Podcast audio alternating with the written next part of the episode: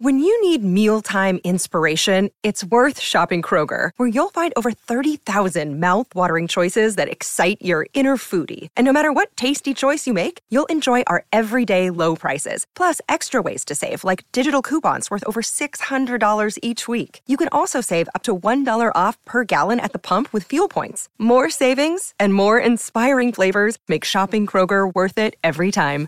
Kroger, fresh for everyone. Fuel restrictions apply.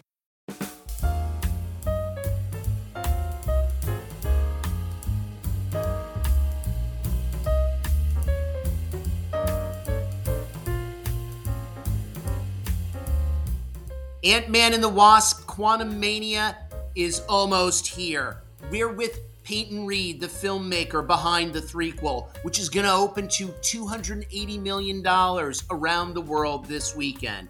It's all about Kang. This whole idea of Kang the Conqueror being the main baddie, where did this all come from? When did this start? And whose idea was it? Was it the smoking man from X Files? Does he show up in a meeting room at Marvel and say, "I think it should be Kang," and everyone's like, "It should be Kang." Not, not quite so mysterious. Um, you know, really, it was it was a couple of things. You know, when we decided there was going to be a third Ant Man movie, we I wanted to do something, you know, different than we'd done in the first couple of movies, and one of those was really um, a logical progression to the story we'd set up in the first two, but to spend time in the quantum realm, right? And to answer this question of what the hell was Janet Van Dyne doing down there for 30 years?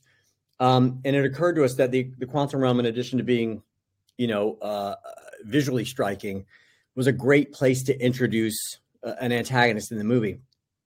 I grew up reading those comics, and one of the sort of, uh, you know, Mount Rushmore of the Marvel Comics villains was Kang the Conqueror uh, who had not been introduced into the MCU. So uh, Kevin and our producer Stephen Broussard and I talked about what it'd be sort of insane to pit these unlikely Avengers, Ant Man and the Wasp, against Kang the Conqueror. It seems on the face of it a very lopsided confrontation, but there was dramatic tension in that. And how do we pull that off? Um, and it also felt like, you know, in 2015 when the first Ant Man came out, Scott Lang was sort of playing in the margins, right? He was nowhere near being an Avenger. And the idea of now he's sort of front and center and, and actually even an elder statesman in the Avenger. Let's beat Scott Lang up a little bit and let's put him up against a, a really formidable foe in the movie. So the whole idea of, of Kang as a character in the MCU began with your movie and then it permeated over to Loki? That's right. Yeah. The idea was like really creating like in these different so-called phases of, of the MCU, like what's going to be the sort of uh, spine of that phase, what's going to be the through line. Um, and if Phase Four was really sort of introducing some some new Marvel characters, Phase Five wanted to have a, a sort of strong point of view about the what the next thing was, and and you know Thanos in, in the Avengers movies obviously cast a very large shadow. Kang was interesting because it dovetailed with this idea in the comics. He's a time traveler, but it it made sense for this sort of multiversal story uh, that he could hop through the different universes in the multiverse. Um, so that was the idea, and then it was you know as uh, as Loki was doing the the TVA, the Time Variance Authority, it, it made sense that we meet we start meeting these variants because in the comics they're uh, he's a nexus being right so they're they're variants of this guy but as it sort of lays out you know, he who remains in Loki lays the groundwork for this idea that like, oh, there's another guy out there. You don't want to meet that guy. He's the worst of them all, and it's it's Kang the Conqueror, right? So we knew this was going to be the guy. He was going to culminate here with with Kang the Conqueror, who's who's the most powerful of all of them. Uh, and there's a reason he's in the quantum realm. Now, did you base the movie on any specific comic book? No. Again, that was one of the fun things too. Is you know the uh, the idea of sort of introducing the quantum realm. In the comics it had been the microverse and the avengers spent some time there and i think fantastic four did too but really it was uh, it was free for us to sort of create those environments and the creatures and the beings down there and all of that and to tell the story. And what it did for us in this story was we wanted to answer that question what janet was doing down there and we love the idea that like in introducing kang and this idea that in a franchise about really family, which you know the Ant Man movies are about those family dynamics. playing with the idea of you know the secrets that family members keep from each other. And Janet Van Dyne really had the biggest secret to tell, right? This idea of she really hadn't told the family anything about her time down there, and most importantly, hadn't told them about her encounter with Kang. It struck us as this was a great way to introduce this new antagonist, give them a personal relationship with one of our heroes, and further both stories in, in the process. Now, when Marvel decides when they set phases, how is that determined? Is there a theme around it? Is is phase five? Is the theme multiverse, or is the theme deconstruction of you know intergalactic universes? I'm just curious. Yeah. When they set phases, is there a uh, is there a conceit behind it? I'll be honest with you. I think when we started this movie, certainly when we started writing it, but I think even when we started shooting it, we uh, we didn't realize we were kicking off Phase Five. We just knew we had a, a, an awesome villain in the movie, um, and I think when I screened my director's cut for Marvel, and it was like, well, this is this feels essential, and this feels like you know, looking at Jonathan's performance and, and the version of Kang, I think that sort of cemented things. And it was like, well, this is this is pointing the way toward, you know, what this next phase could be. I think that's been true of even like in the first Ant Man. I can't remember if we were the last movie of phase one or the first of phase two. I don't even remember it. It felt at the time it felt kind of arbitrary to me. But I know going into all of the movies, I had no idea what phase we were in. So Jonathan Majors as Kang again, you said the character it was first decided that he would be used in your movie before he segued over to Loki, even though we saw him in Loki first. Well, there was yeah, there was a writing there was a writing plan about how he was going to the varied was going to be introduced in Loki first, and then uh, Kang the Conqueror introduced in our movie. So when it came time to casting Jonathan, there were discussions because he had to work for both roles, um, whoever this actor was going to be. So he was going to be in one episode of season one of Loki, but he was going to be the main villain in our movie. So um, it was important that he work for that because they're very different characters. He who remains is one thing; he's more sort of this, you know, gadfly of a character, and and Kang the Conqueror is something altogether different. So he needed what he needed to be in Quantumania. I think you know we needed someone who was physically imposing and someone who was a warrior. He's amazing. In a yeah. word, he's he's really sublime, and I'm can you tell me about the casting of him? How you guys settled on him? Did you read him? Was there something that you saw? Because, I mean, it, it, it he takes villain to a whole other level. Well, I'll be honest with you. I, you know, there were a few people talked about. I really wanted Jonathan. I'd seen everything he had done up to that point, and and I think maybe the first thing I saw him in was Hostiles. Um, he had a very small role in Hostiles, and there's a scene where he is, uh, spoiler alert, lying in bed dying, and uh, Christian Bale sitting there talking and to to his friend who's dying, and it's really Christian Bale's scene, right? Christian Bale has most of the dialogue in the scene, but you could not take your eyes off this guy lying in bed. And it's like, who is that guy? And he just had this charisma. Um, and I've seen everything he's done since, and there's this um, chameleon-esque aspect to Jonathan, right? But the common the common thing that runs through all his performances is you buy that guy. He there's a truth to his performance, and he's really exciting. You know that they're um they're actors who have that thing, and they're actors who don't, and he just has that thing. And in addition to having that unquantifiable thing, he's a classically trained theater actor. I mean, he's a Yale Drama School guy, and, and we both grew up in the South. He went he went to uh, North Carolina School of the Arts before Yale. There's a there's a warmth to him and an openness to him and a depth to Jonathan, and uh, we had many many conversations long before we started shooting anything on the movie. Um, you know, and this was during the pandemic, you know, and just sort of like zooming and and then and having calls and everything about who this character was going to be in the movie. And we talked about you know what would a guy what would it be like talking to someone who didn't live time in a straight line? He lived in these loops and experienced trauma that way. And i don't know he, he just is um he's a powerhouse. And i loved uh, for my movie selfishly bringing that very different energy in conflict with paul rudd's you know very carefree scott lang. That seemed like that was going to be exciting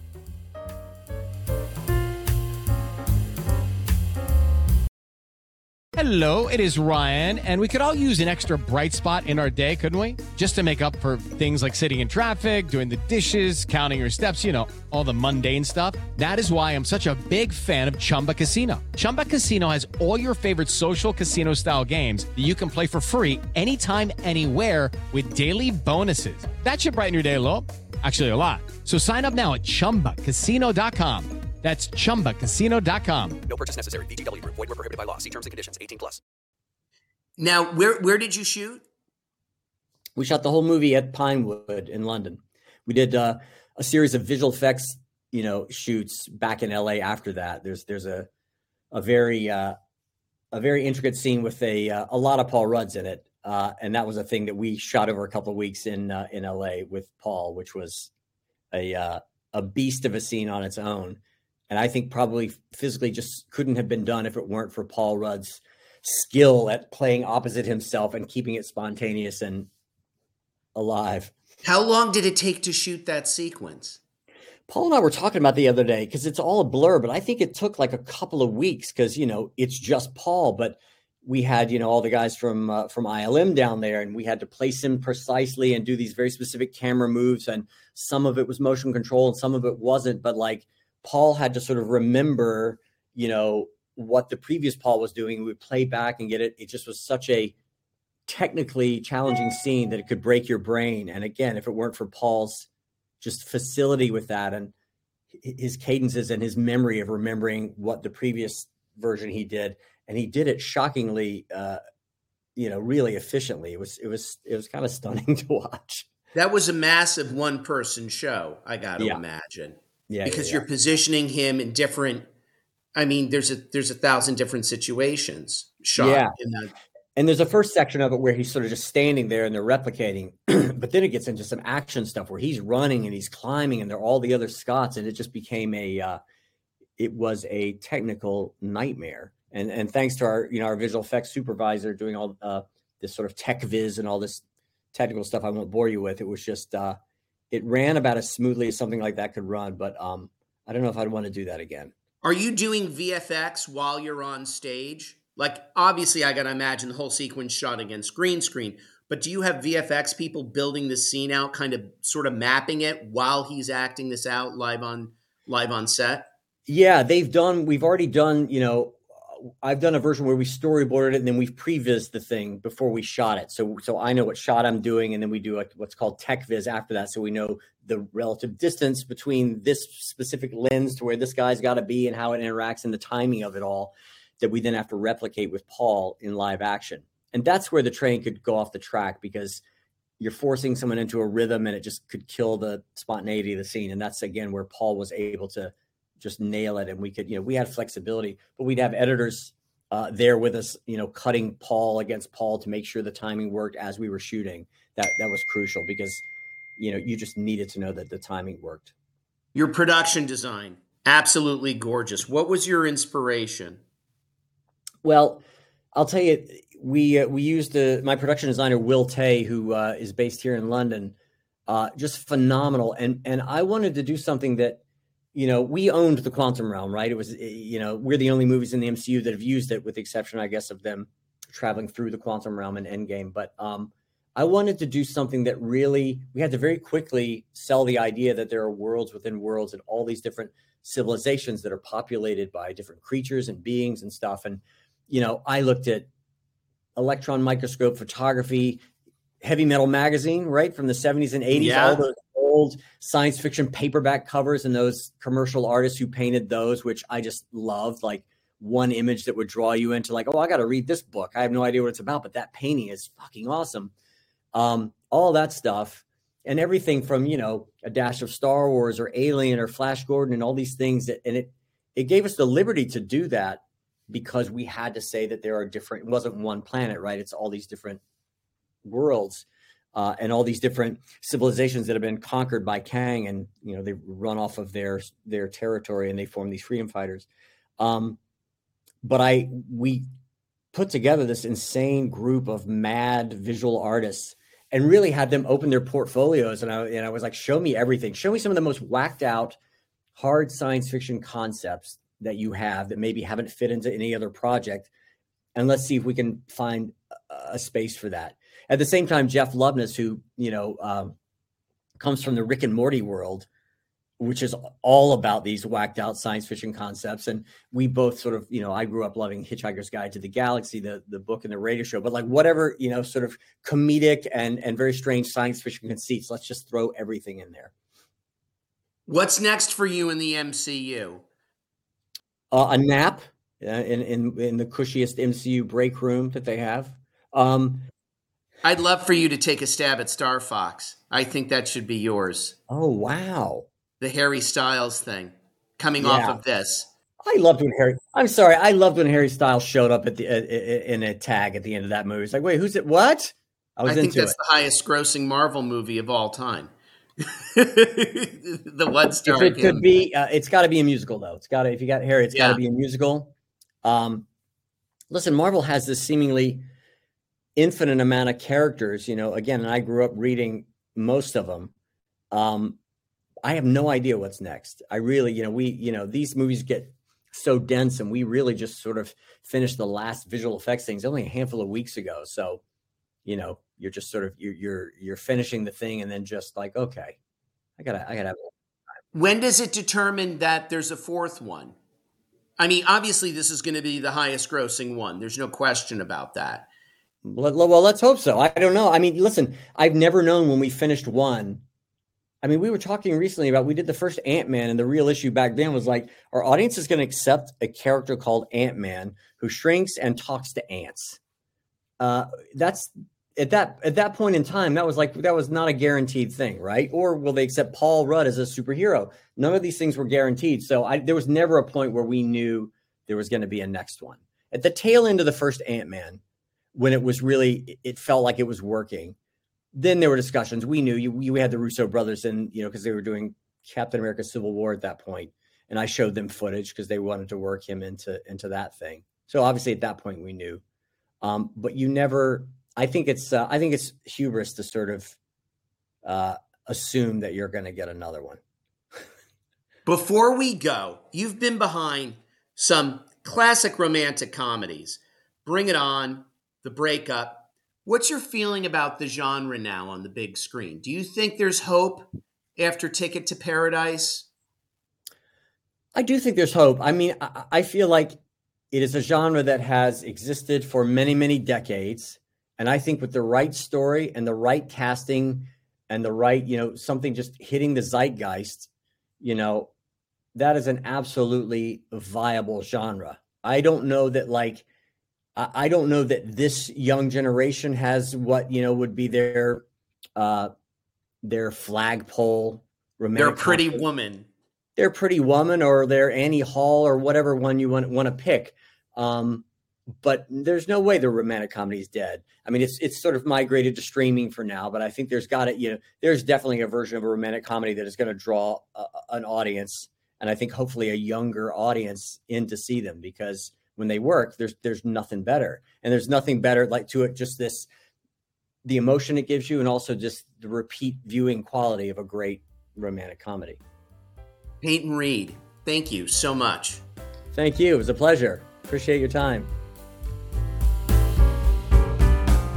Thanks for listening to this episode of the Crew Call podcast on Deadline. I'm your host, Anthony D'Alessandro. Make sure you subscribe to us on Apple Podcasts, Spotify, or wherever you get your podcasts so you never miss an episode.